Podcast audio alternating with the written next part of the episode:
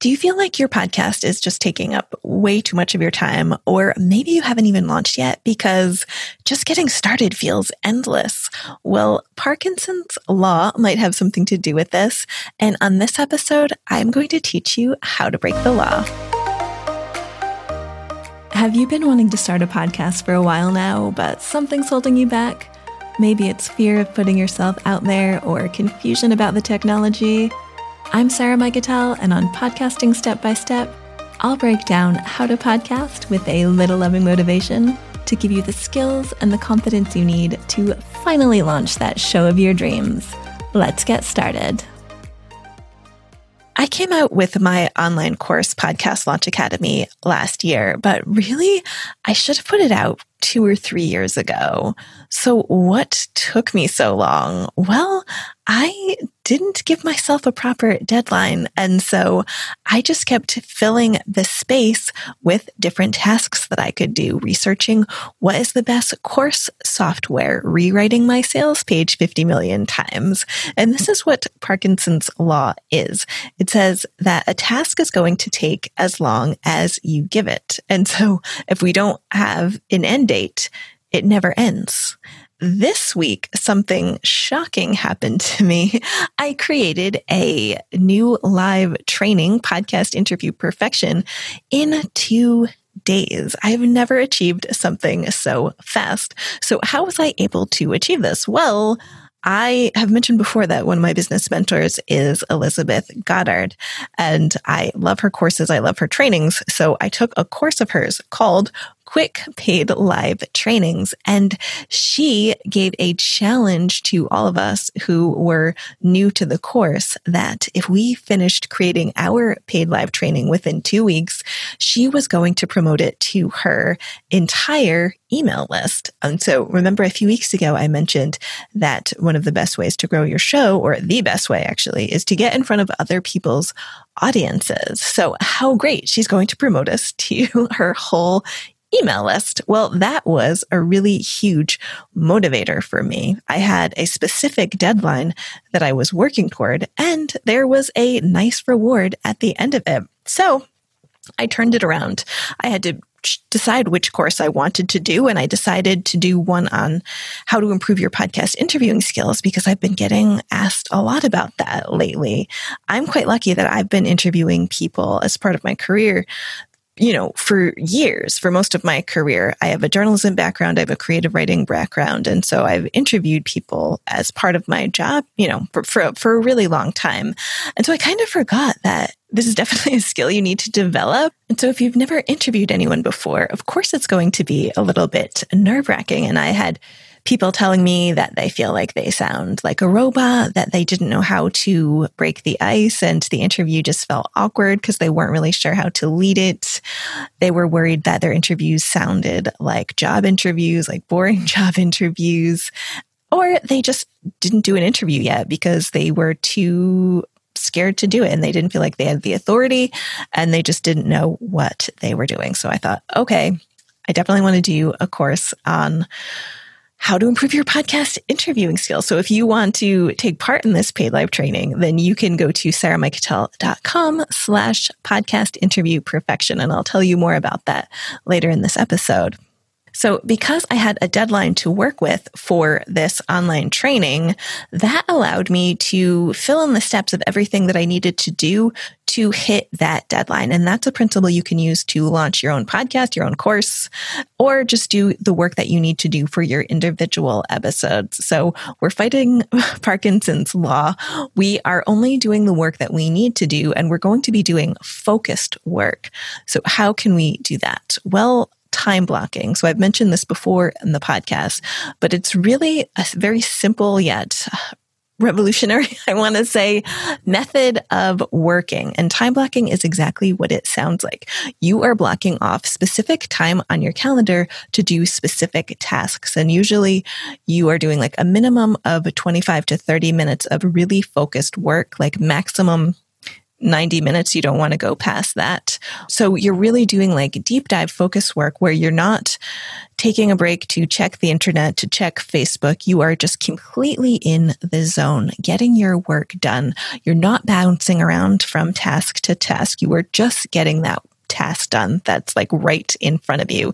Then you're taking a little bit of a break. And if you want to do what's called the Pomodoro technique, you can do, you know, work, then take a little bit of a break. So maybe like work 25 minutes, five minute break, work 25 minutes, and so on. And that really just helps avoid procrastination, avoid multitasking. So you can really just focus on the task at hand. And when you're time blocking, you can see on your calendar how you are spending your time, but you will also, as you're doing, starting to do this really focused work, you're going to realize how much time you actually are wasting. Like maybe you think you're spending four or five hours on show notes, but really you're starting your show notes and then you have an idea and you want to research it. So you go look up something on the internet and then all of a sudden you're on Facebook for half an hour. It's so, so easy to go on these rabbit holes. But if you are doing your fixed, like, focused work through your time blocking, you could maybe bang out your show notes, like a rough outline. Then if you have some things that you want to research, you can give yourself like five minutes to go and look something up. And if you can't find it, maybe scratch that instead of doing like three hours of research on like a one liner of your show notes, right? And then you can fill things in from there. So get time on the calendar to podcast. There's more than one way to do your podcast work. You could do a batch podcast process where different days of the week are dedicated to different things. So maybe one day you're recording, one day you're editing, one day you are doing the show notes and the social media posts. And so you're just doing really focused work. And maybe you're, as part of this batch process, you're doing more than one episode at once. So you're outlining three episodes worth of show notes. You are recording three episodes. You are editing three episodes. And then you're filling in your show notes and creating articles and social media posts based on your podcast. Lots of people love to batch record their podcasts and it really is a time saver and can just, you know, make your podcast process flow a lot easier. However, there are lots of podcasters who love podcasting and they don't want to, you know, batch six shows and then not have to think about their podcast again. They love doing their podcast every week and time blocking helps you do that weekly show without having it take 10 hours of your week. Again, because of that really concentrated and focused work. Now, when you are putting your tasks on the calendar, think about where your energy levels are going to be for that specific task. For instance, as you heard on my podcast episodes on voice and vocal training, if you're really tired, that's going to show up in your voice. And so try to make sure that you're recording in the morning. I also really love to do my most creative work in the morning. Most of us are at like peak performance in the morning. And so that's when I like to do a lot of writing. Editing doesn't take as much mental energy. And so I would save that for the afternoon. So just think about where your energy levels are at and also you know, when you're least likely to be disturbed. So you know your life. Think about it when you are planning out your work on your calendar. I find it really helpful to schedule my upcoming week on a Friday. And it's become really sort of like a sacred time for me. Not to be dramatic, but as I mentioned, I am not, well, maybe I didn't mention on this show, but I've definitely mentioned in the past that I'm classic Enneagram 9. I am not a natural planner.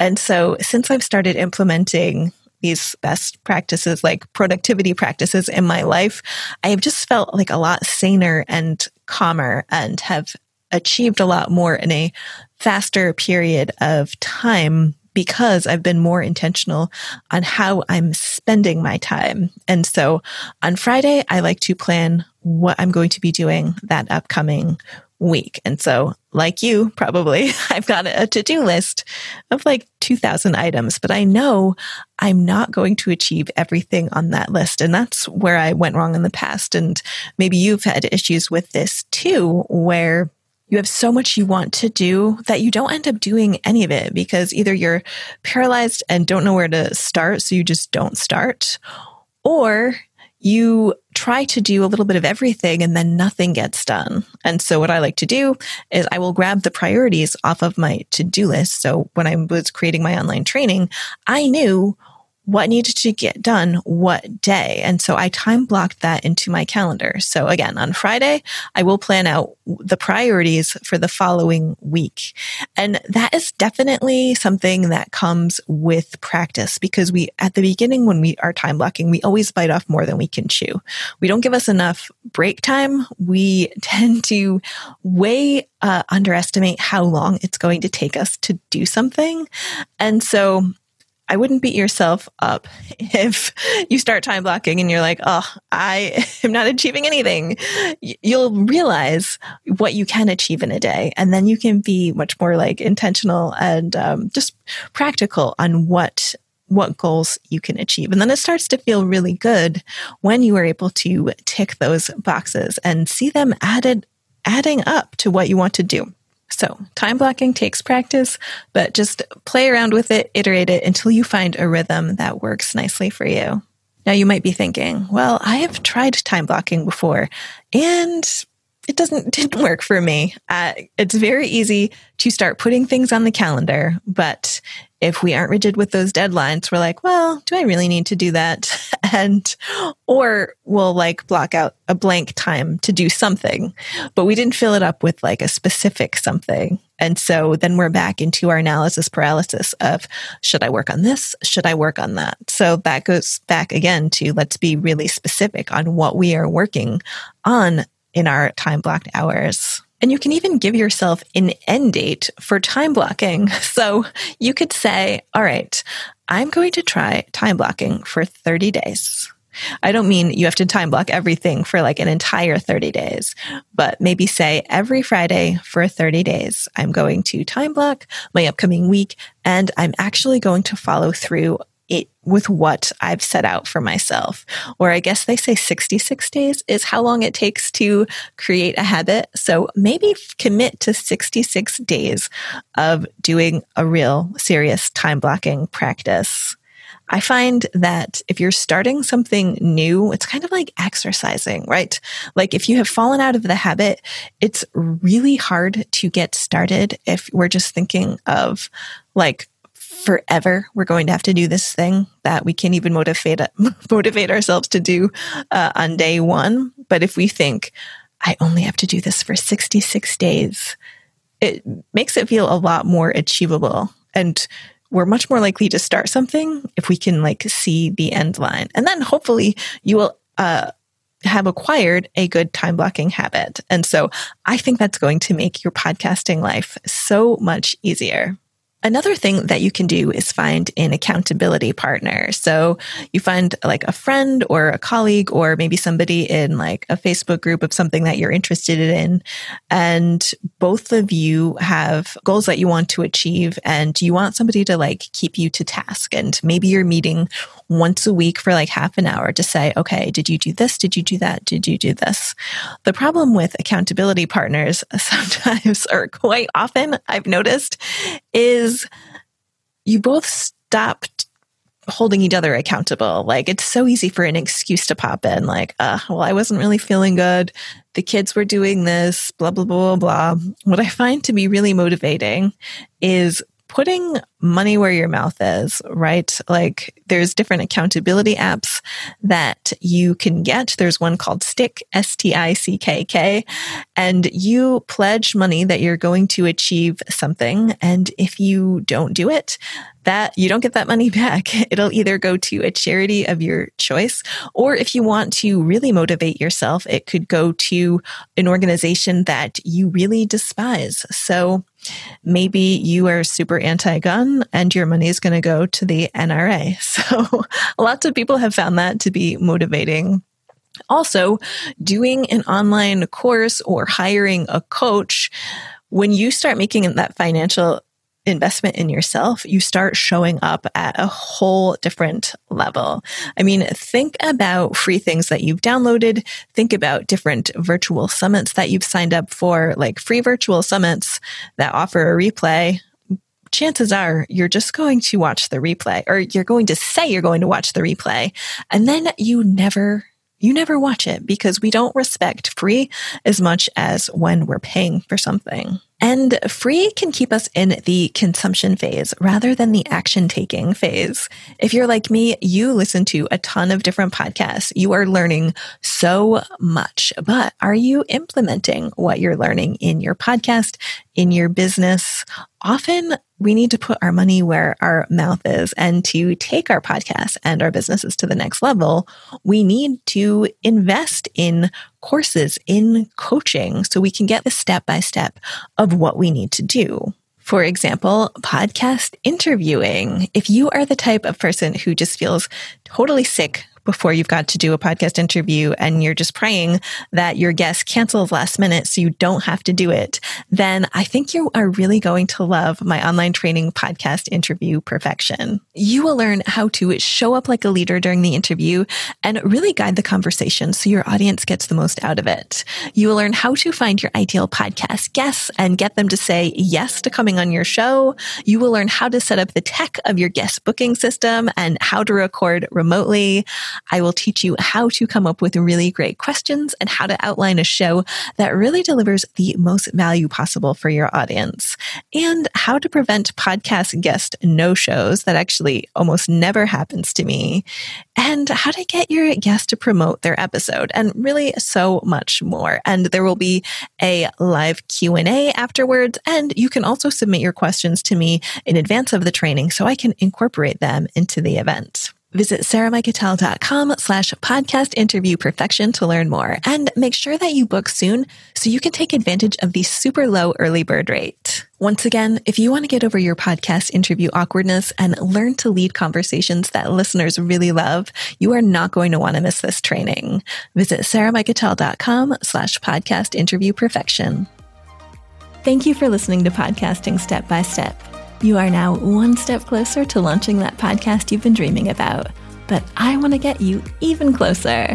I created a free guidebook for you with actionable worksheets called Eight Mistakes New Podcasters Make and How to Fix Them.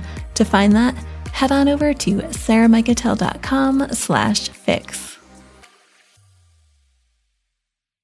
Hey, let's continue the conversation. Head on over to my blog on Substack for more content on how to thrive through better communication, stoicism, and global exploration. That is right, blogging is cool again over on the Substack platform. There you can chat with me in the comments, and I have plenty of bonuses for paid subscribers, or you can just read for free. So click the link in the episode notes to access the Substack Live Without Borders.